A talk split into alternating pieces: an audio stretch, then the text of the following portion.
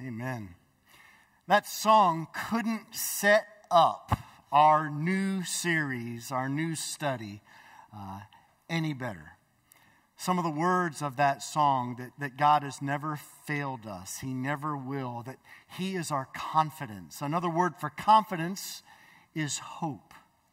Turning your Bibles to uh, Paul's letter to the Thessalonians. We're going to be studying First Thessalonians this uh, winter.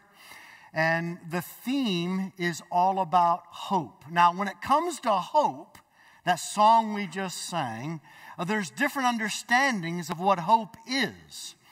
Like there's the worldly view of hope.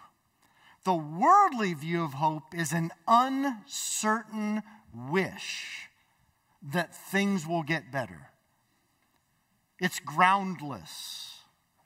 It's, it's basically positive thinking brought to romanticism.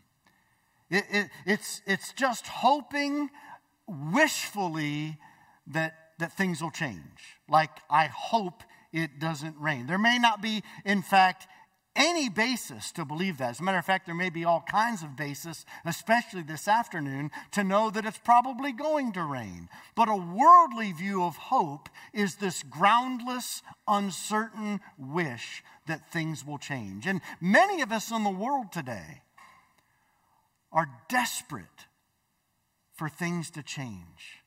The world is desperately looking for that kind of hope that things will change. These past two years have been so rugged in so many ways. We just want COVID to go away.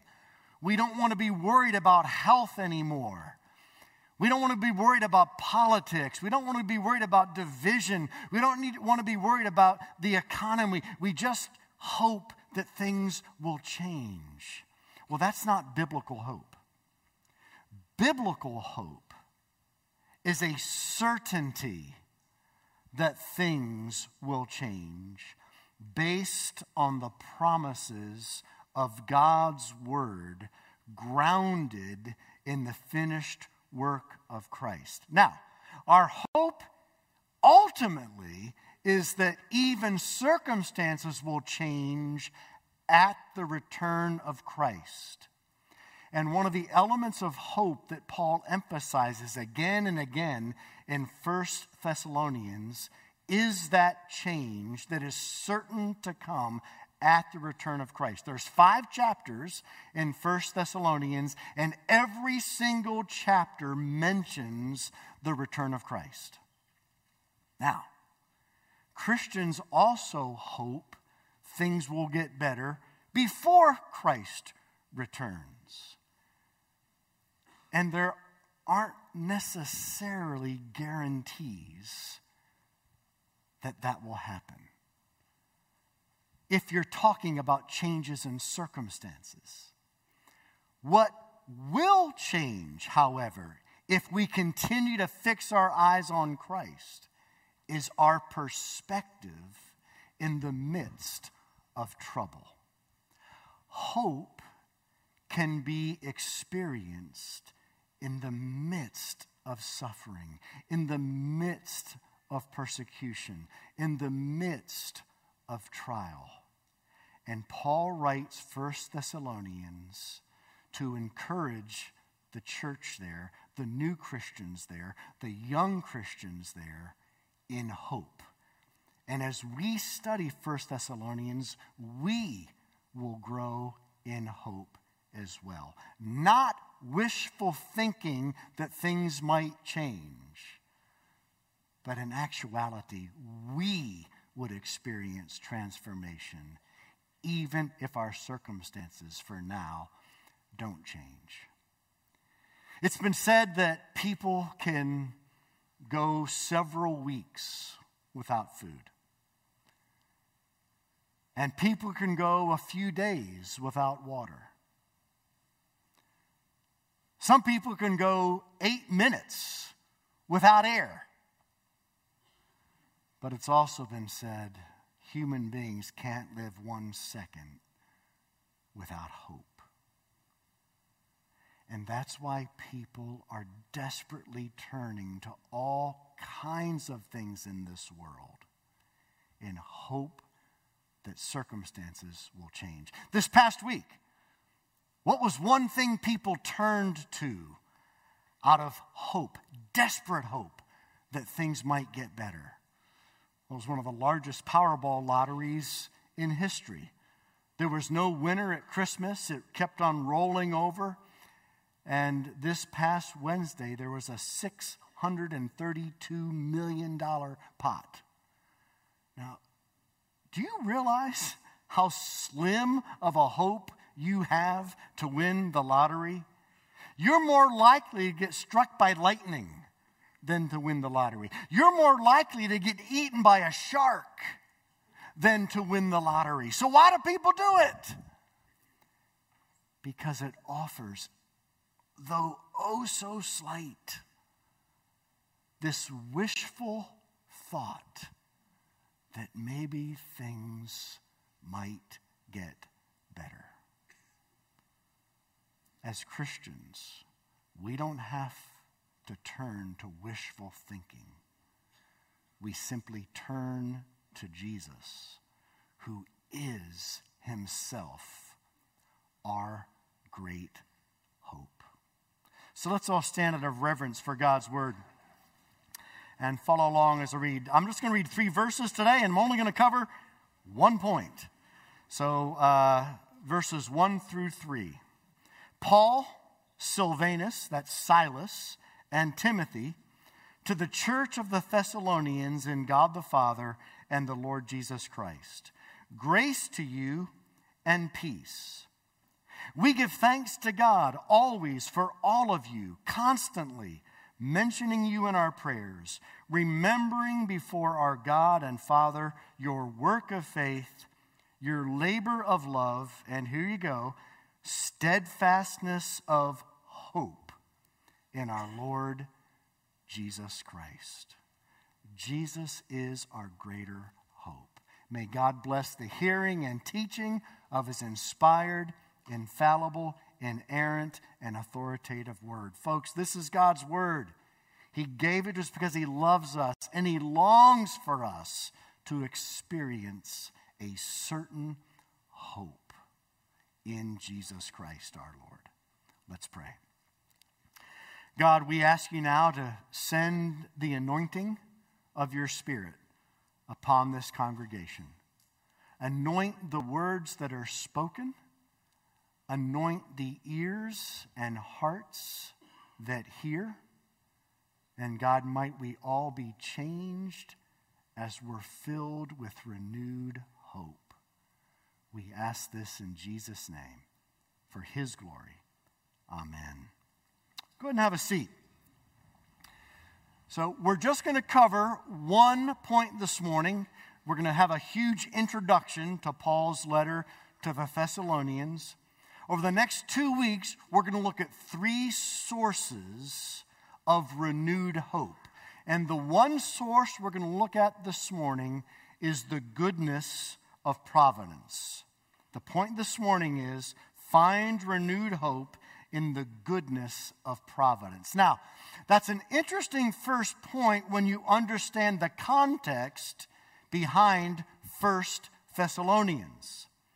Because both for the young church at Thessalonica and for Paul, things were pretty dicey. Circumstances were not the best, and things situationally were not going well. It all began with the second missionary journey of Paul. Let me put a map up there. And you'll find to the far right, if you keep going to the right, down on the bottom, you'll find Israel. You'll find Jerusalem, of course. And Paul had just come from Jerusalem with his good pal Barnabas. You remember that when Paul was converted, his name was Saul. Everybody was afraid of Saul. And Barnabas, the son of encouragement, took him by the hand, introduced him to everybody, and vouched that his conversion was real and genuine. And so Paul and Barnabas had the first missionary journey where they went through, if you see the, the purple and the yellow Pamphylia, and then you see some of those uh, cities that are in the green, I guess, Derbe and Lystra, Iconium. That was, that was part of the first missionary journey. Those, those are, are part of what we call the Galatian churches. And, and Paul wrote the letter to the Galatians. It was his very first letter, written about 48 AD. Well, First Thessalonians was his second letter. It was, it was one of the earliest, the second earliest letter Paul ever wrote. It was wrote, written from Corinth. If you go to the far left, you see Achaia, you see Corinth and Athens. Paul wrote 1 Thessalonians from Corinth in 50 AD. Well, before that, before this second missionary journey, they had the Jerusalem Council. You'll find this in Acts 15. All the elders of all the churches got together very Presbyterian of them. And they were talking about what do we do with Gentile Christians? You see, there was this huge debate. Did Gentiles who become Christians, do they really need to become Jews? Because the early church was, of course, primarily Jewish. But there was a huge debate as to whether even Jews would keep being Jews as they followed Christ. Because Christ was the whole point, not following Judaism. So the elders filled out a letter after making a decision that said that Gentile Christians just needed to hold to certain things and they would be followers of Christ. And the, the primary thing, of course, was transferring their trust from their own efforts or transferring their trust from idols, which is what Paul writes about in 1 Thessalonians 1. And they transfer their hope and trust to Jesus Christ and his finished work alone. So then, Paul and Barnabas are given this decision from the Jerusalem Council in Acts 15, and they're to go and revisit all those Galatian churches, telling them about the decision. Now, things start off on the wrong foot because Barnabas, who has stood up so much for Paul, wants to bring a guy named John Mark with them. Now, if you know anything from the first missionary journey in Acts 13 and 14, John Mark, who wrote the Gospel of Mark, he was with Paul and Barnabas in that first missionary journey, and he either got homesick or became afraid or whatever, but he left. He abandoned them. And Barnabas wanted to give John Mark a second chance. Paul, however, ironically, you'd think Paul would understand graciousness, right? Paul says, no, we're not going to take John Mark. And such a division and argument rose up between Paul and Barnabas that they split. Now, I said that First Thessalonians was written in the context of hard providences that we're going to find out turned for good. Now, the reason why I'm focusing on this when it comes to hope is that every single one of us faces hard providences from time to time. And maybe coming out of the holidays, one of those hard providences you're facing has to do with broken relationships, just like Paul and Barnabas. And as a result of those broken relationships, maybe your hope is sagging. And you're wondering what God's up to and why there's so much pain and heartache in your life. Well, one of the good providences that arose out of the hard providence is after Paul and Barnabas split, and Paul, let's go back to the map, went to Derbe and Lystra and Iconium, he picked up two other co workers. He picked up a guy named Silvanus, Silas in verse 1, and he picked up Timothy. So even though there was a hard providence surrounding Paul and Barnabas splitting up, God used that to multiply the number of workers in the church. so that Paul then was able to disciple and train and equip Timothy and Silas. And so, one of the ways that we get our hope renewed is by constantly seeking a curiosity over what God may be up to in the midst of hard providences. It was painful for Paul and Barnabas to split. And yet, Paul had his hope renewed as he was able to see how God used that hard providence to move the kingdom forward. Then, after Paul picks up uh, Timothy and Silas, but also Dr. Luke, who wrote the book of Acts, we learn early in Acts 16 that Paul wants to keep going left. You see Antioch and Pisidia there, right next to the green and the orange. Now, by the way, there's two Antiochs. This could get confusing. There's Antioch in Syria. Syria, of course, is the country just north of Israel on the Mediterranean Sea. Okay? There's an Antioch in Syria, which was the sending church of Paul and Barnabas. We send missionaries, we send ministry partners through this church. Antioch in Syria was the sending church of Paul and Barnabas. But there's also an Antioch in Pisidia, which is where uh, the Galatian churches were. Now, when Paul gets to Antioch in Pisidia, he wants to keep going left. He wants to go through Asia, the, the churches in Revelation. Uh, he wants to go to Laodicea and Sardis and Smyrna and Ephesus and Pergamum but Jesus won't let him. So then he goes up north and he wants to go into Bithynia and Pontus, there, the far right top corner.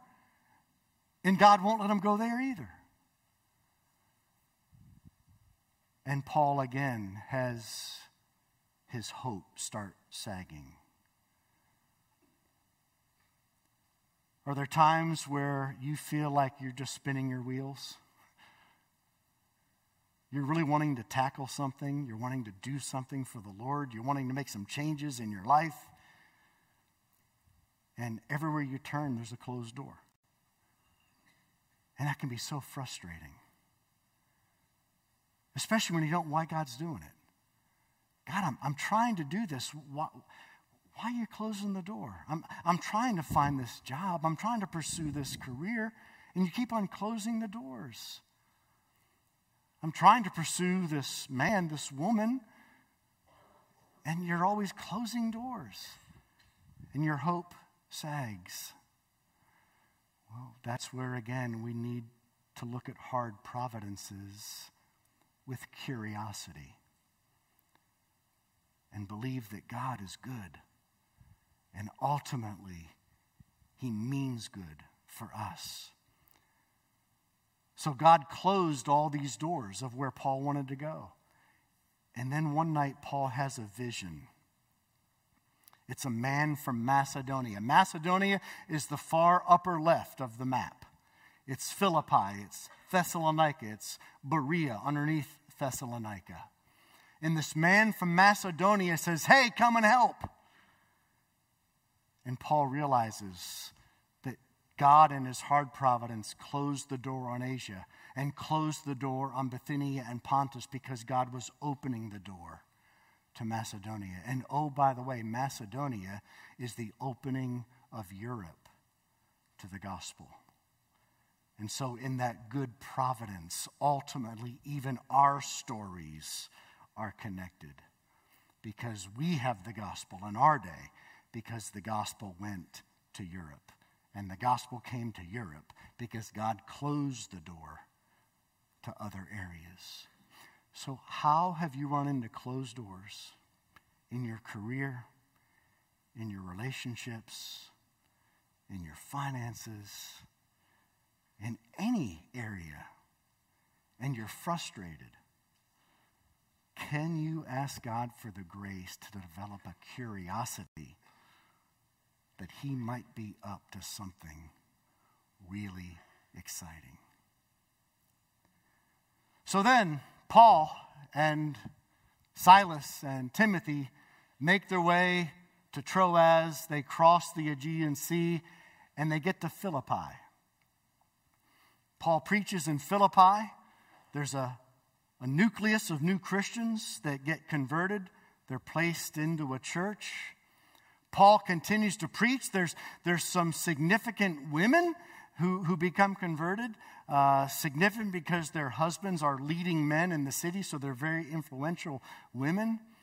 And then Paul runs into this fortune teller who's bugging him, and he casts a demonic spirit out of her. And as a result, uh, the pagans who owned her uh, lost all of the income that she had gotten them through fortune telling. And so now they're all upset with Paul. As a result, they create a riot. Paul and Silas are thrown in jail. Remember the story of the Philippian jailer? They're singing hymns at midnight. The angel opens the locks. The jailer turns on the lights. Well, he lights a torch and he's about to kill himself because he sees all the cells are unlocked. He thinks everyone's escaped, and he knows he's going to be killed anyway, so he figures he might as well do it and get it over quickly. Paul and Silas say, Hey, we're all here. The Philippian jailer and his family are converted, but the people of the city are still in an uproar. So Paul and Silas have to leave by nightfall the city of Philippi and they're brought to a city 90 miles away called Thessalonica. Now, Thessalonica was founded about 330 BC by a Greek general. The Greek general named the city after his wife. By the way, this Greek general's wife, stick with me here, was the stepsister of Alexander the Great, and her name was Thessalonica. Now, her name was Thessalonica because her father had won a campaign south of Thessalonica called Thessalia or Thessaly. And as a result of that victory, named her Thessalonica because Nike, of course, means victory. So Thessalonica, victory in uh, Thessalonia or, or Thessalia there you go. If you've seen my big fat Greek wedding, you're, you're, you're, you're sticking with me. So then Paul preaches uh, in the Thessalonican synagogues for three successive Sabbaths, we're told in the book of Acts, Acts chapter 17. And people are converted. And as he continues to proclaim the gospel in Thessalonica, uh, even more and more pagan Gentiles are converted out of their idolatry. The problem is, Thessalonica is a very loyal Roman city. By the way, Thessalonica was one of the, one of the top 10 largest cities in the Roman Empire. Did you know that? I didn't know that. Thessalonica is still the second largest city in Greece. Did you know that? I didn't know that. It was a significant and still is a significant city. It is a perfect location for you realtors among us. Location, location, location. That's Thessalonica. Look where it is. See that little, that little hook harbor. I feel like James Spann, that little hook echo. That little hook harbor there, right to the right, to the right of, the, of the red name Thessalonica. Okay, that's, that's a perfectly situated port town. Uh, the wind blows in such a way that Thessalonica's location is perfectly protected. The wind also blows in such a way that when a ship leaves the port of Thessalonica, it has the winds that take it right out of the harbor and into the Aegean Sea. Also, the Roman roads, right to left, east to west, went right through Thessalonica, and the main roads going north and south also went through Thessalonica. It was an incredibly prosperous city, and as a result, lots of religions, lots of idolatry, but God bore fruit. So you see again these incredible providences that seemed hard for Paul, not being able to go places he wanted to go, yet God opened doors to places that Paul couldn't have imagined. The problem was because Thessalonica was so loyal to Rome, people got upset because they were concerned that Rome was going to slam down on Thessalonica because Paul was preaching another king, Jesus, another king besides Caesar. So there were more riots. And Paul once again had to be whisked away down to the southwest into a place called Berea. You remember the Berean Christians from the book of Acts? They were more noble minded. They examined the scriptures daily to see whether what Paul was saying is true. People were converted in Berea. So after riots in Philippi, planning a church, having to lead young Christ, leave young Christians, went to Thessalonica, young Christians, new church, riots, had to leave again. Berea, new Christians, young church. And then the jokers from Thessalonica that stirred up trouble actually traveled down to Berea because they heard that Paul was having a ministry there. So no matter where Paul went, he was running into trouble. Is your life ever like that? At every turn, there's trouble. At every turn, there's trial. At every turn, everything seems to be broken. This is what Paul is experiencing. So, on the one hand, he's experiencing this incredible fruit, but he's concerned for all the fruit because he's having to leave. There's nobody there to follow up these new Christians, there's nobody there to establish these new churches. And so, because of the people from Thessalonica that come to Berea, Paul has to be whisked away down to Athens. And when he's in Athens, he sends Silas and Timothy away. He tells them to go back up to Philippi and Thessalonica and see how things are going. And then he's whisked away after he preaches in the Areopagus. He then goes to Corinth. Now, you need to realize when Paul comes to Corinth, he is wrecked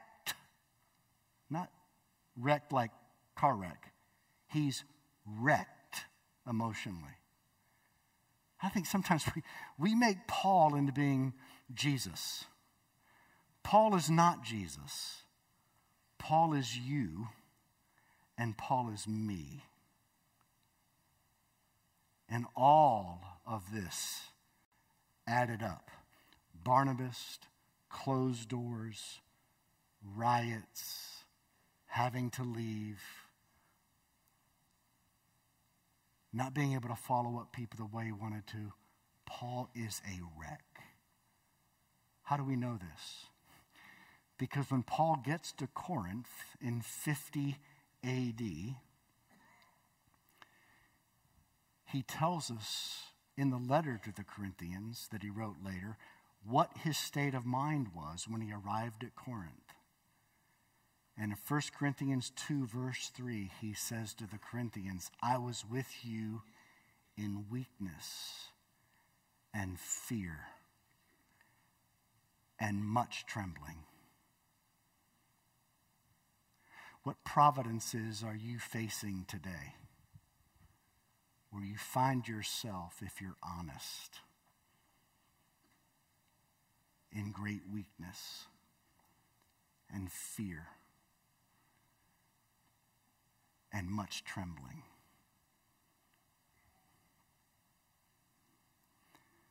Well, in Acts 18:5, after Paul is in Corinth and he's wrecked, God, in his good providence, sends Timothy back down from Thessalonica.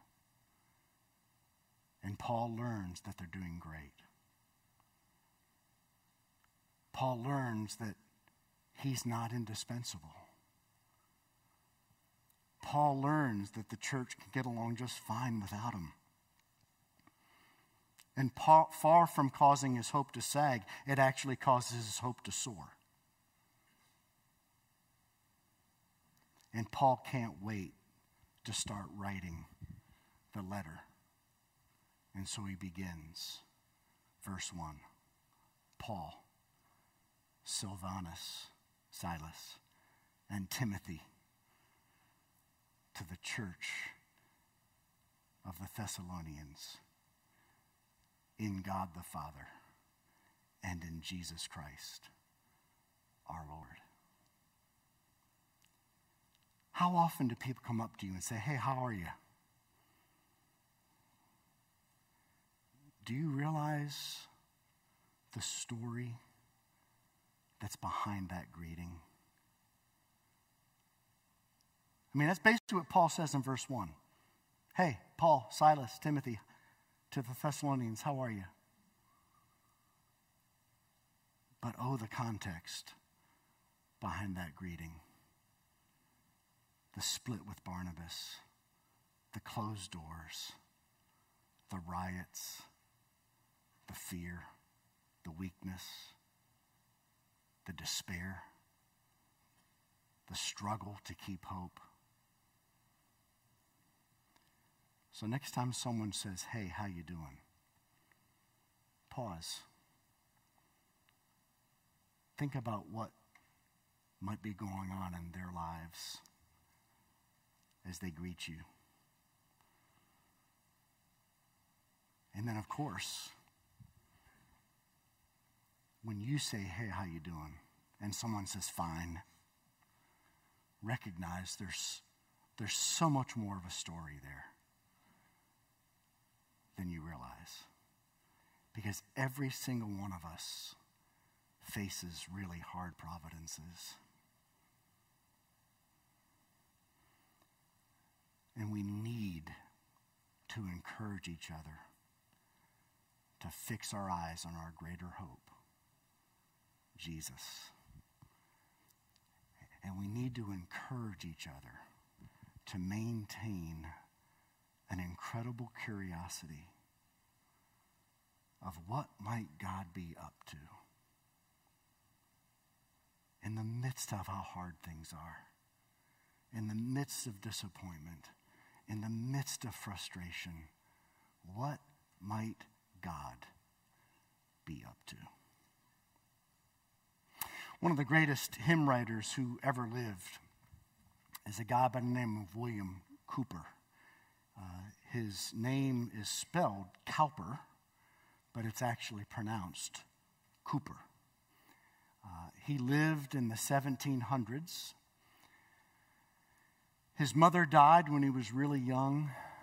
His dad did not love him. His dad sent him off to boarding school when he was six. He was abused. He was tormented he was bullied. He suffered from severe depression. He tried to take his own life numerous times. He ran into a guy named John Newton, the ex slave trader, who was also William Wilberforce's pastor. And John Newton encouraged William Cowper to write down his depressing thoughts in poems like the Psalms and to seek to be curious about what God might be up to. It was William Cowper who wrote, There is a fountain filled with blood drawn from Emmanuel's veins, my favorite hymn of all time. He also wrote another hymn God moves in a mysterious way, his wonders to perform. He plants his footsteps in the sea.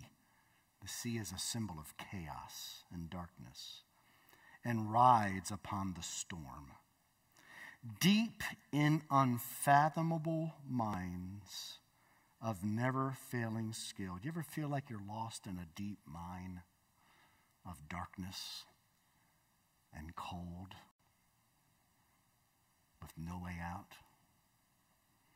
Deep in unfathomable minds of never failing skill, he treasures up his bright designs and works his sovereign will. Ye fearful saints, again, let's not make Paul into Jesus. He was afraid he lost hope sometimes. And can we be honest? So do we. Ye fearful saints, fresh courage take. The clouds ye so much dread are big with mercy and shall break in blessings on your head. Judge not the Lord by feeble sense. We have no idea what God's doing through hard providences. Judge not the Lord by feeble sense, but trust him for his grace. Behind a frowning providence, he hides a smiling face. His purposes will ripen fast. They don't, seem that way to us, but they will. His purposes will ripen fast, unfolding every hour. The bud may have a bitter taste. There's, there's no way around it. The bud may have a bitter taste, but sweet will be the flower. Blind unbelief is sure to err and scan his work in vain. But God is his own interpreter, and he will make it plain.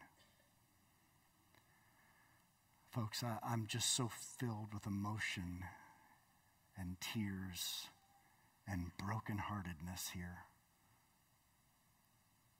for you. Because I know your stories. I know what you're going through. I know the closed doors. I know the broken relationships. I know the confusion and the frustration and the anger. And I'm so sorry. But don't lose hope.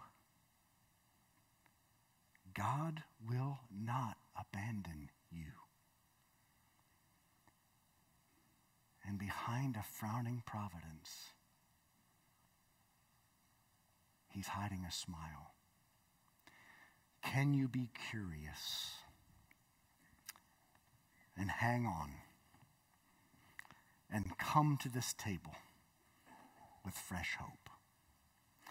The night on which Christ was betrayed, he took bread and he broke it, and he said, This is my body given for you. Then after supper, he took the cup and he said, This cup is the new covenant in my blood, poured out for the remission of sins of many. Drink from it, all of you, and give thanks. Let's pray. God, we know that these elements remain bread and the fruit of the vine, and yet we also know there's great power at this table. We know that it's more than a memorial. We know that it's more than symbolic. We know that as we put our hope in your word and our hope in Christ afresh,